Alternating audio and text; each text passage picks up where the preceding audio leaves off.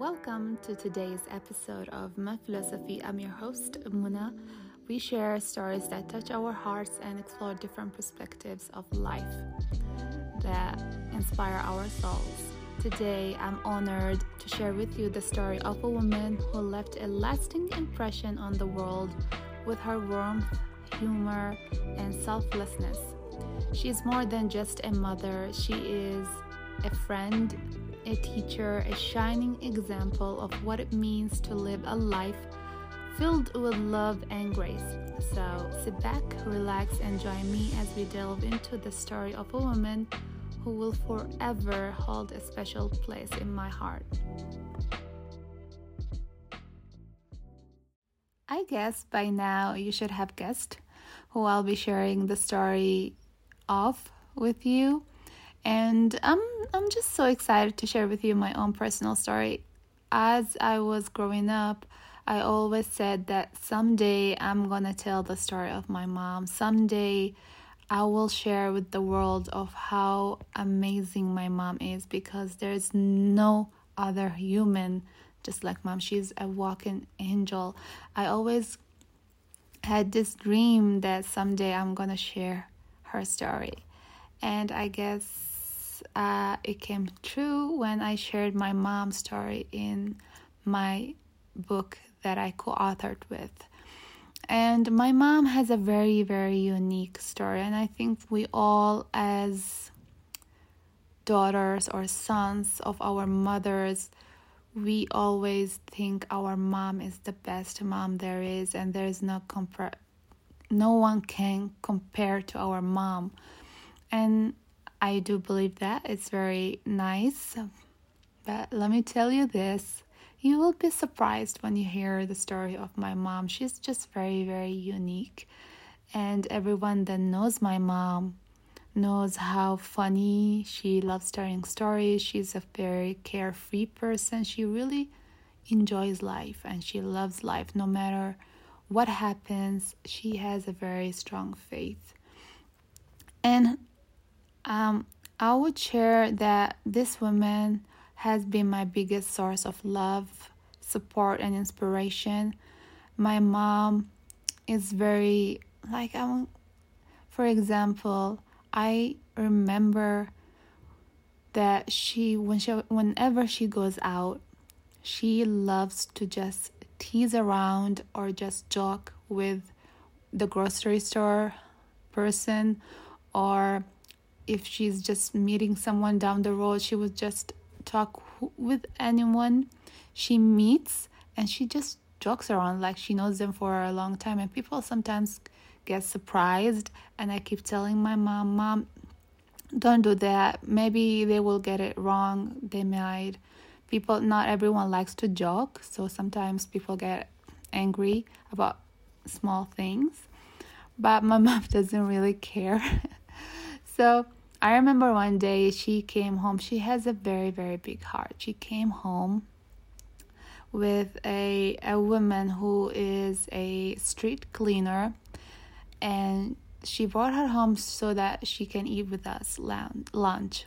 She felt sorry for her. My mom just she has a very soft heart and a very very big heart. Whenever she sees someone in need, even if she has nothing. There were times in her life where she had nothing to eat or a place to go. If she had even a one penny in her bag, she will give that to the poor and she would just not eat. This is how generous she is.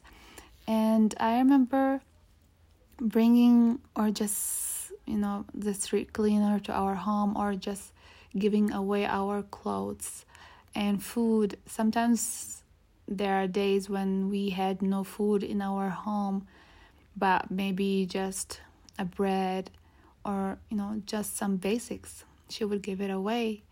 And I would always tell my mom about, well, what about us?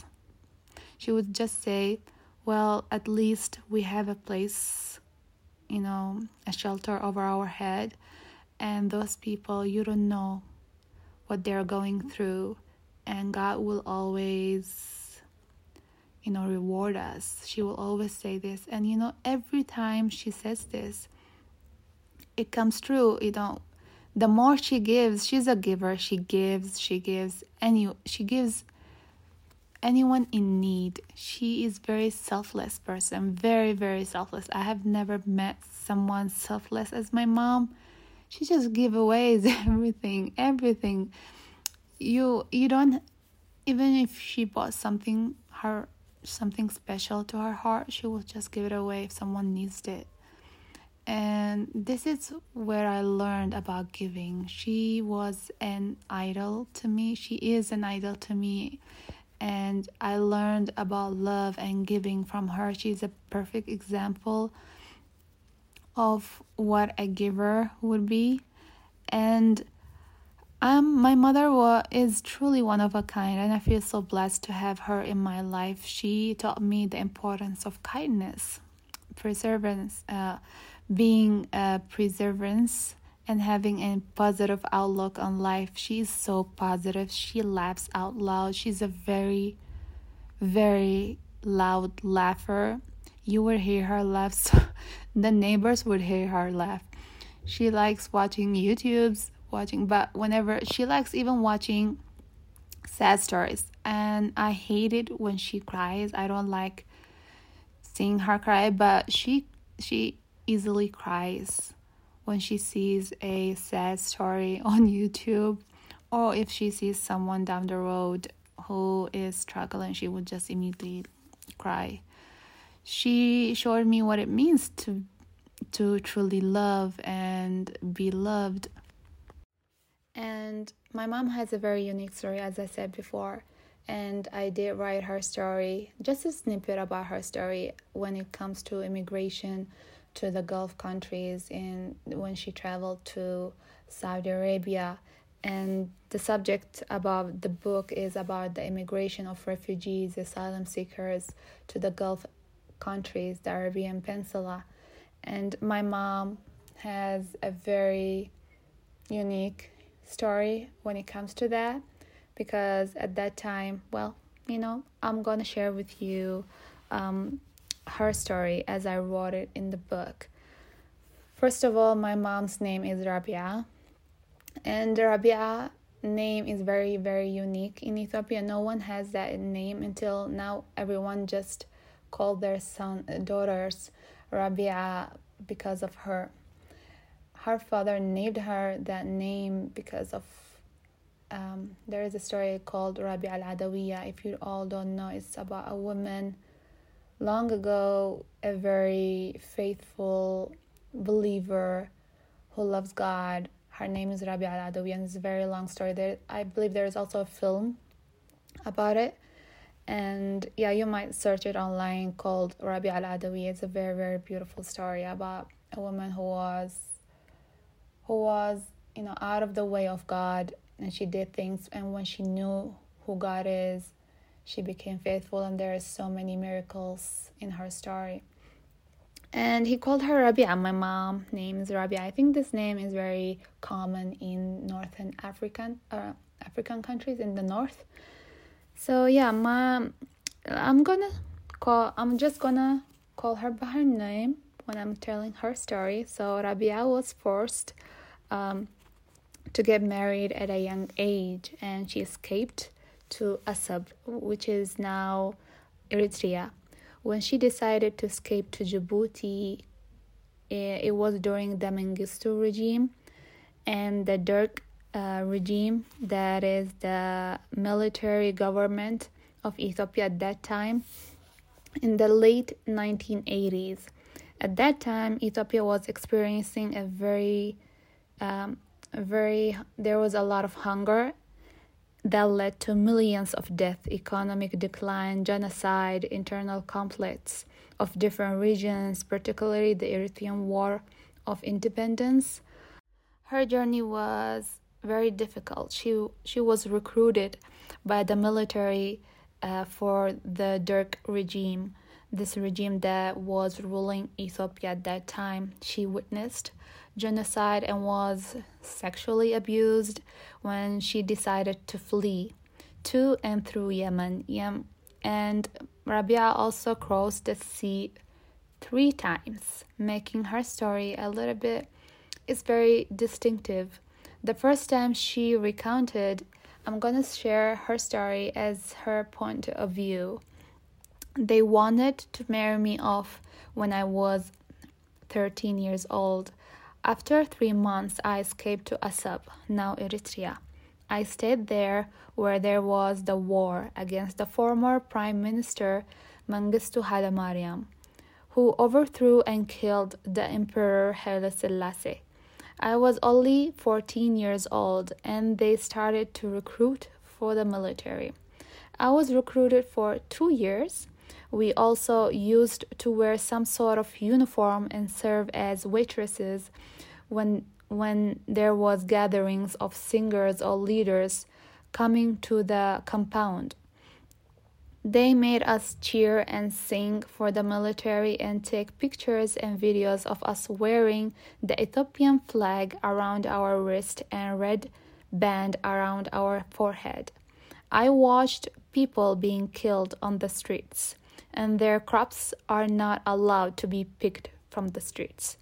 And if they want to kill someone, they would take him or her to the streets to be killed in front of the people.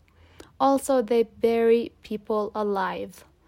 I attended the big burial ceremony of the major named Muhammad Yassin.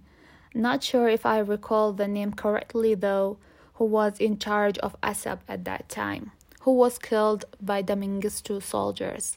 And I remember during that time seeing Cuban soldiers, the, those soldiers who were um, sent from Cuba to Ethiopia, distributing biscuits to poor people on the streets from their trucks. Then one day I lied to the woman who was our supervisor, saying that my father was ill and that I had to go to my village, but I escaped to Djibouti instead. As I was on the bus at the border, I got captured and the name and the man named Abdel Fattah, a leader among them, tried to rape me. I fought strongly and he kicked my stomach. I bled so hard I was taken to the hospital. The doctor said that my uterus was bleeding and that I would never get pregnant. I stayed in Djibouti and worked with French and Greek people as a housemaid. I was seeking an opportunity to leave. There was an office where they took people to fight in the war between Palestine and Israel. The men were Pakistani and I went to sign up, but one man convinced me not to sign up. So, from Djibouti, I went to Jazan. Jazan is a Yemen Saudi border where, after crossing the sea, I walked on hot desert for weeks. I was hungry and thirsty with my friend. I saw a water bottle of gas and I drank it. My friend my friend drank her urine. We saw a Saudi soldier with his dogs. We screamed to get him to come to us and take us, but he didn't hear us. But then we found a place and they helped us and we entered Riyadh. I got married and I got pregnant. I was happy to be pregnant, but then my husband left and never came back. I gave birth to my daughter. I worked in the house of Saudi princess Al Jawhara, the sister of Prince Sultan who passed away. I did not know what they were doing, but at night they would gather women every night, so many, and take them to another prince's house for fun. I didn't know as I worked in the mornings with my four month old daughter and at night went home. Then one day I came and there was no one. I knocked on the door and the police showed up, took me to jail, and deported me on a boat to Assab but the boat returned and I came back to Saudi with my daughter. The third time was a trap. My daughter was 13 or 14 years old. We are legal residents in Saudi Arabia, but our sponsor was in Jeddah. There was a princess wedding, they said, and they wanted maids. So I went and took my daughter so that she could have a good time. Little that we know, the police would surround us. They took us to jail, beat us, tore apart our iqama, the resident permit in, in Saudi Arabia. It's called iqama, which was just two weeks renewed and deported us. I had to come back. My daughter became ill, so the third time I came to Yemen. I stayed in Sana'a with my daughter and never went to Saudi Arabia. And listeners, uh, this is the story from my mom perspective. This is how Rabia described her remarkable journeys crossing the sea. Her story shows how migrants, even those who manage to obtain some legal status in their receiving country, remain vulnerable to, sta- to state uh, violence and abuse, and how that abuse is often uh, exaggerated by their gender. And so, this is the story point of view from my mom and this is just a snippet and much more um, the gist of what she went through during that period of how she went to Saudi Arabia and how she suffered there as a single mom when my father was deported. My father, um, well, well, let's not talk about him for now, but yeah, this is the story of my mom and how she overcome so many obstacles. There are so many, so many things that happened in Saudi Arabia uh, that is worth sharing, but I will just leave it for another time. And yeah, this is this is just to show you how strong-willed my mom is and how she never gave up. She never felt depressed. I never saw my mom depressed. I never saw her crying over herself. She's not that person. She's a very, very strong woman. Even though, as a single mom, when my dad was deported, she never got remarried. She never cared to search for another man that would make her life a little bit easier. As you know, bef- before Saudi Arabia, was very difficult for a woman to just you know do basic things in life and just move around Saudi Arabia because you need a muhram or a man with you to do things or legal papers or just go anywhere. But she made it. She she overcome everything. And i once asked her like why didn't you just get married and have get kids? You know? And she said well i was worried that you would feel neglected you know and that you know i didn't i didn't know how to respond to that. How do you respond to that? She, she's so selfless. And and i she she would have made her life a little bit easier and just you know like most women you would see nowadays they seek chase after their pleasure. All they think about is their pleasure and how they wear or who they want to be with or just chase a man for his money. She never cared cared for that. She never never took money from anyone and she always worked hard from her own sweat to raise me up. And one of the things I admire most about my mother is her unwavering philosophy of life. She lived every day with purpose and meaning, always putting others before herself.